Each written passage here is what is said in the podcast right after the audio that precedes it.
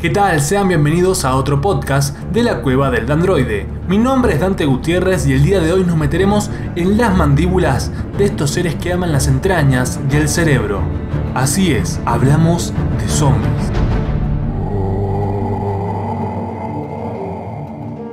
En estos últimos años se ha destacado mucho The Walking Dead y sus 500.000 temporadas con historias que cada vez sobrepasan los límites de nuestra imaginación. Por eso, los zombies han sido foco de millones de series y películas. Sin embargo, pocas y realmente pocas son dignas de ver. Parece que los zombies se niegan a extinguirse. Desde el comienzo del siglo XXI y antes también hemos tenido obras fílmicas. Muchos son clásicos, tanto para bien como para mal. Comenzando, por ejemplo, desde el 2002 y hasta el 2016 con una saga que duró 14 años y se creó en base a un videojuego.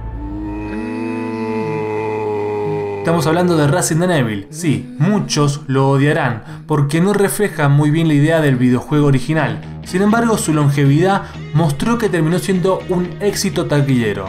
Por lo tanto, algo bueno tiene. En el 2004 tuvimos dos historias zombificadas, Down of the Dead con un tono serio y Shaun of the Dead, una versión humorística con temática de muertos vivos. También tuvimos grandes éxitos como Guerra Mundial Z, Zombilandia, la saga de Rec. Sí, sé que no es mucho de zombies la saga de Rec, pero la vamos a contar en la lista. También cabe destacar que omitimos muchas películas de bajo presupuesto que a diferencia de las demás, no dan a los seres afectados como zombies, es decir, lo omiten y lo hacen pasar como si fuera un virus o cualquier otro invento para creerse especiales y únicos. Pero no funciona muy bien. Terminan siendo películas realmente malas. Pero el día de hoy te vengo a hablar de una serie nueva, entre comillas, que se estrenó el 11 de abril en la plataforma de streaming de Netflix.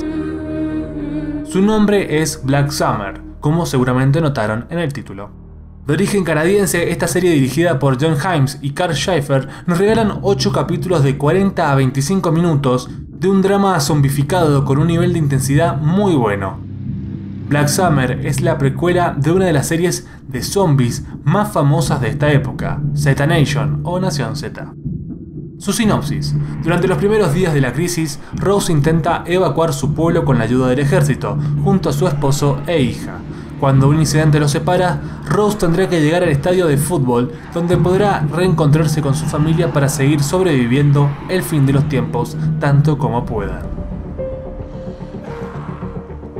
Black Summer se creó para ponerte nervioso, para que te quedes pegado a la pantalla, ya que su ritmo es bastante rápido y sus zombies son como los de la película Exterminio o 28 Days Later o 28 días después y Guerra Mundial Z, solo que estos no trepan, pero sí que corren. Son monstruos que corren a toda velocidad, trepan obstáculos, rompen puerta y gritan hasta más no poder para ponerte los pelos de punta y desesperarte y hacerte gritar a la pantalla, ¡Corre! ¡Que está atrás tuyo! Esto da pie a momentos muy originales, como un fragmento de la serie dedicado a seguir a un zombie, no a un vivo. Esto sobre todo para que veamos cómo persigue a sus víctimas, es decir, para que nos pongamos en el papel de un zombie. Y lo hacen bastante bien. Como dije, lo tienen bien manejado. Tienen sus momentos de silencio, tensión, donde no hay un mínimo ruido, y en ese momento de vacío absoluto también se logra un gran momento, porque sabes que tarde o temprano algo va a aparecer. En cuanto a sus personajes cabe aclarar que están bien logrados, porque no son muy arquetípicos. Aparte del típico perfil más preparado para la lucha, es decir, aquel guerrero, por así decirlo, también encontramos a un chico sordo y una muchacha coreana que no sabe hablar inglés y tiene que comunicarse como pueda con el resto de supervivientes. Los personajes resultan muy creíbles y en ciertos momentos actúan de forma extremas que impactan, pero que parecen comprensibles, es decir, que los entendés.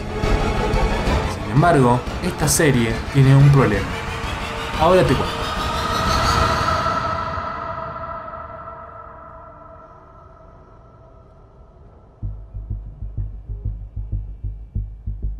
Black Summer hace algo muy bien y es no perder el tiempo.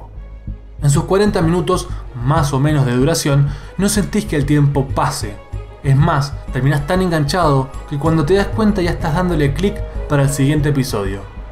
Pero también es cierto que gracias a esta pequeña duración, en la que aprovechan al máximo su tiempo, no permiten que realmente conozcas a los personajes. Si soy sincero, a veces hasta olvidaba el nombre de los personajes principales. Es decir, recordaba entre 4 y 5 nombres y no mucho más. Ni siquiera te dejaban encariñarte con alguien. Pero eso no tiene por qué ser malo. Evitas también todo ese aburrido melodrama innecesario que plagó a The Walking Dead. Una de las razones por la cual sucede esto es que como es muy corto el tiempo que te dan, 8 capítulos que no son nada, a su vez que cada episodio se componen de pequeños fragmentos separados por títulos, es decir, termina siendo como un recopilatorio de historias cortas que están relacionadas entre sí. Por eso vemos a nuestra protagonista, Rose, cruzándose eventualmente a diferentes personajes que con suerte logran sobrevivir el capítulo entero. Los personajes principales no cuentan, obviamente. Y en Black Summer como dije, no le agarrás afecto a ninguno, simplemente esperás el momento en que le salten a la yugular un par de dientes y todo se acabe para ese personaje. Como recién mencioné, el ritmo que maneja la serie es muy intenso e incluso desesperante, para bien, y consigue transmitir con acierto la debilidad de los personajes y el caos que reina en el mundo. Y ojo, no esperen que se dé un contexto muy definido de lo que sucede. Black Summer arranca cuando la crisis zombies ya estalló y no se explica cuál es su origen. Esto quizás pueda decepcionar a los que quieran una historia más definida, pero lo cierto es que esta serie de Netflix se mueve más con las vísceras, tanto literal y metafóricamente, que con los contextos elaborados. Otra cosa que quiero resaltar es algo oscuro y creo que bien logrado por más morboso que suene. Y me refiero a esas pequeñas escenas en las que muestran a un grupo de extras en determinada situación contexto y que te dan a entender que lo que está por pasar no es nada lindo. Por ejemplo, ver en un auto a tres hombres adultos con armas y a una joven de no más de 15 años la situación se da a entender. Es crudo, pero bien lograda la indirecta. En cuanto a su parte técnica y su puesta en escena, está bastante bien logrado. Todo se ve muy apocalíptico, pero sin tanta exageración, ya que recordemos, solo son los primeros días de una epidemia mortal.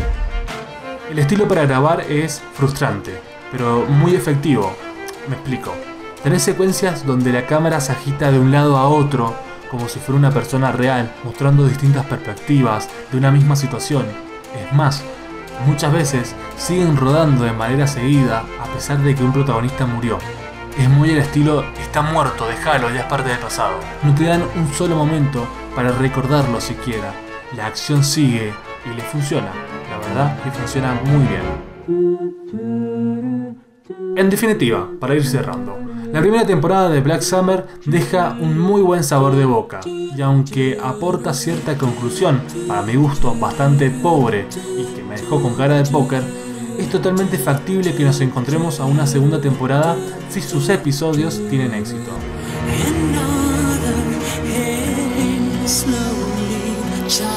Así que ya sabes, si te interesa puedes encontrar todos los capítulos de Black Summer en Netflix y seguramente por internet también guiño guiño. Ojalá disfrutes de esta creación un poco distinta, alejada de los demás dramas comunes de zombies. Y si ya la viste, comentame qué te pareció en mi Instagram. Y hasta aquí llegamos con este podcast. Espero que te haya agradado este episodio dedicado a la nueva serie de Netflix, Black Summer. Si te gustó, te invito a que revises mis otros podcasts e indagues en mi Instagram Dante Gutiérrez. Ahí podrás encontrar diversos contenidos.